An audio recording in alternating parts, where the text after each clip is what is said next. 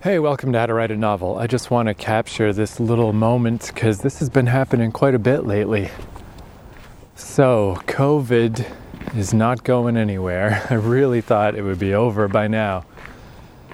But yeah, I noticed like the uh, the video that I took when I was in Japan, the how to hike to the Aburayama Katai observation deck. And it was just this little informative video I made that's got like 200 views. But it's cool to me because it's my one video I took in Japan. 20 of those views are probably me. And, uh, you know, on YouTube it says like this video was uploaded seven months ago, eight months ago, nine months ago, 10, 11, and it hit a year. And now it just always says a year. And it's like, dude, it's been a year since I was in Japan. And, uh, I don't know. I don't know when I can go back. Borders still ain't open. And even once they are, it's probably not the greatest idea to rush right into global travel. Well, that doesn't mean I won't do it. So, since I'm stuck in my hometown, uh, my cousin's roommate moved out and he needed a roommate for a while. And it seemed a little weird to pay rent since I can just stay at my parents' place. But as I've chronicled, I mean, that place is making me insane. So I was like, yeah, all right. I think uh, I think he's got a replacement roommate coming in a few months. So in the meantime, fuck it. He lives right by this park that I was always talking about in this town. The mosquitoes are all finally dead, so I just hang out in this park every day. But the roommate didn't leave behind a bed, so I've just been, uh, I just took the cushions off a spare couch because the couch is too short for me to sleep on. But I just laid the cushions out on the ground and I've been sleeping on those. And uh, not coincidentally, I haven't been sleeping super well. And I guess I should sort that situation out, but since it uh, is probably a temporary thing, it's just I never quite get around to it. It just doesn't seem that important. But I'll like wake up and I'm kind of tired and whatever. I'll like edit some shit. And I still like, I just so much prefer editing in a coffee shop. I don't know why. Just feels so much better to sit down with my laptop in that environment, but you still can't do that shit. So I just do some grumpy editing at home. Then maybe play some video games, which I've always had a weird relationship with video games that I kind of like them, but they kind of make me grumpy. Actually, uh, I don't know, I recorded this one episode of this podcast about how this one video game in particular was really making me mad, and I was like, you know, I could use this to discuss my angry rhino character, my history of losing my temper at video games, and how that relates to this character, how I use that to inform this person. But I didn't put it out, and I might not, because it's just kind of embarrassing to talk about losing your temper, you know? Ugh. So yeah, I just kind of uh, drag myself through these little days that are like kind of good and kind of crappy. I don't know. It's a nice apartment. It's not like I don't like video games, but I'm still a far cry from fucking gallivanting around the earth. But then, I'll get my ass in gear, walk down through this park. You can at least go into a Tim Hortons now to buy coffee. I haven't had Tim Hortons coffee in so long.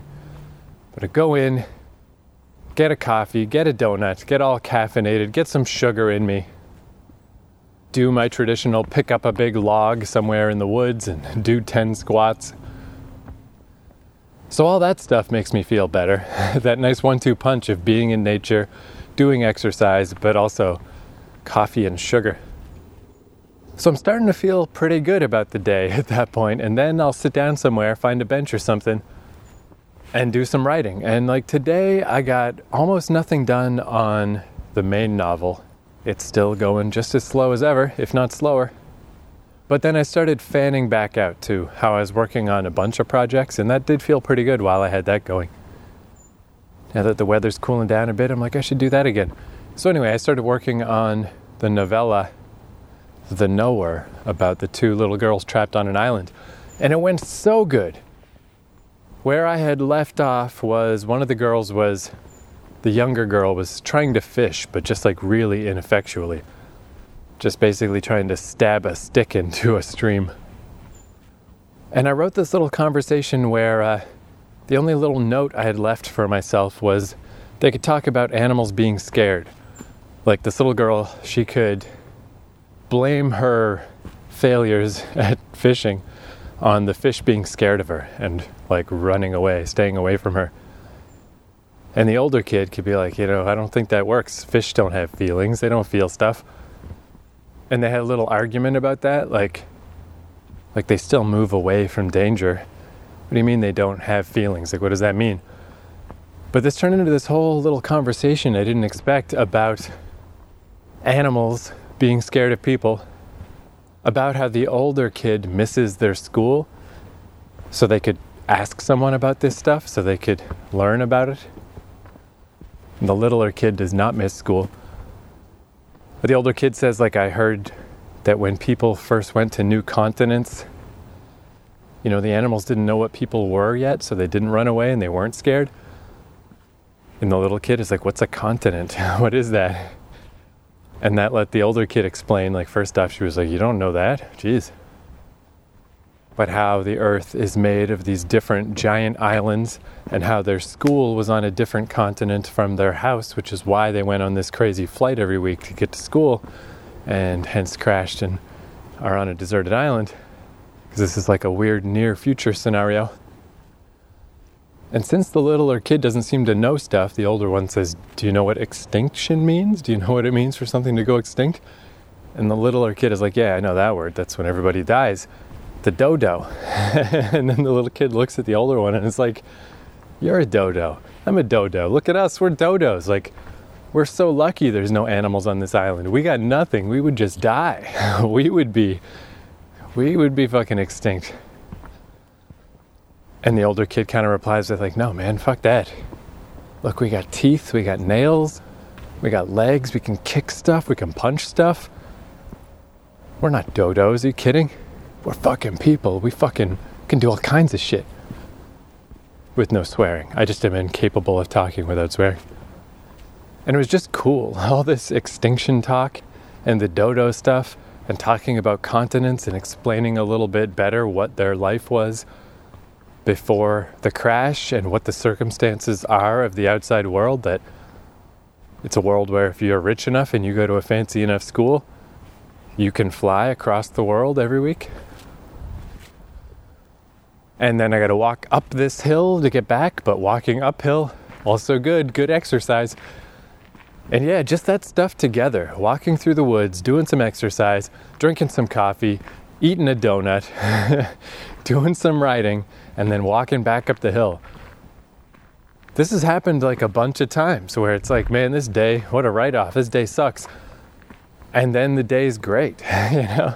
And it's all these pieces contributing, but I think the major one is the writing part. Man, writing makes me feel better.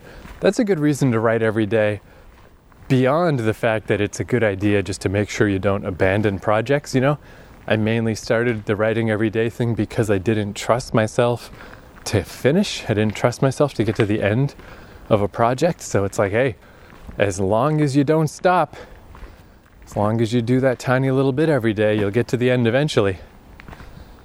But it's good just because it feels good. It just feels better to get something done.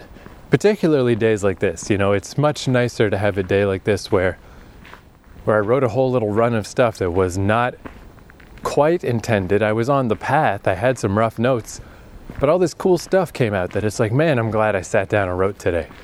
Because yesterday I didn't have that, and tomorrow I might not either. Maybe today was just the only chance I had to get that stuff. And I got it.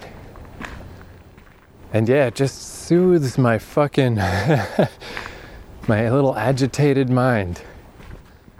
You know, obviously, life is a weird, pointless endeavor, but the point I've decided on is I'm going to be a writer who writes stuff. It's my own self directed, self devised goal, but I believe in it so much that when I do it, I feel way, way better. My brain unlocks those little achievement endorphins and it's like, You did it, boy. You did it. This thing that you claim is your thing that you do, you did it, and you did it pretty well today. And now the sun's going down. I'm almost out of the park. Yeah, it all turned out pretty good. Just keep writing. Just keep writing. That's the only fucking message. But it keeps being true. It's not just this big heavy boulder you gotta lift every day. I mean, sometimes it is that, but I guess it's that thing, I'm sure I've said it before. But as far as little easy sayings that could go on a fridge magnet go, man, I love you gotta spend energy to make energy. So true. You expend energy to do some squats with a big log on your shoulder, and it gives you more energy. You expend energy to walk up a hill, and it gives you more energy. You expend energy to sit down and work on your novella, and it gives you more energy. It's great. All right, well, let's finish with Pretty Boy by The Neighbourhood. Nice, chill little song. A song I will not remember next month, but right now it's what I'm listening to. And it's a chill little ditty. Thanks for listening. Talk to you next time. Even if my heart stops beating, you're the only thing I need. Ooh, with me. Even if the earth starts shaking, you're the only thing worth taking. With me. Even if the sky's on fire, got you here, it's alright. With me. And if it's all over, I'm taking this moment.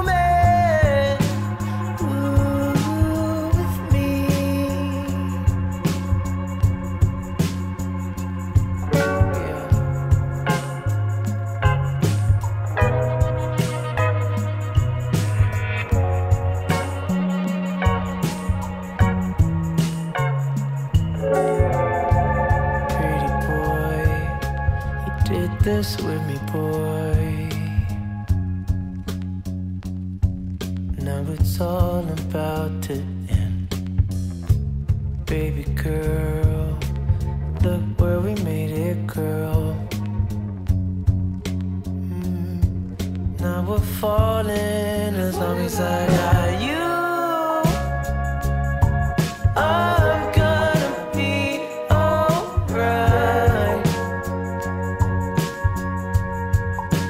as long as I got you.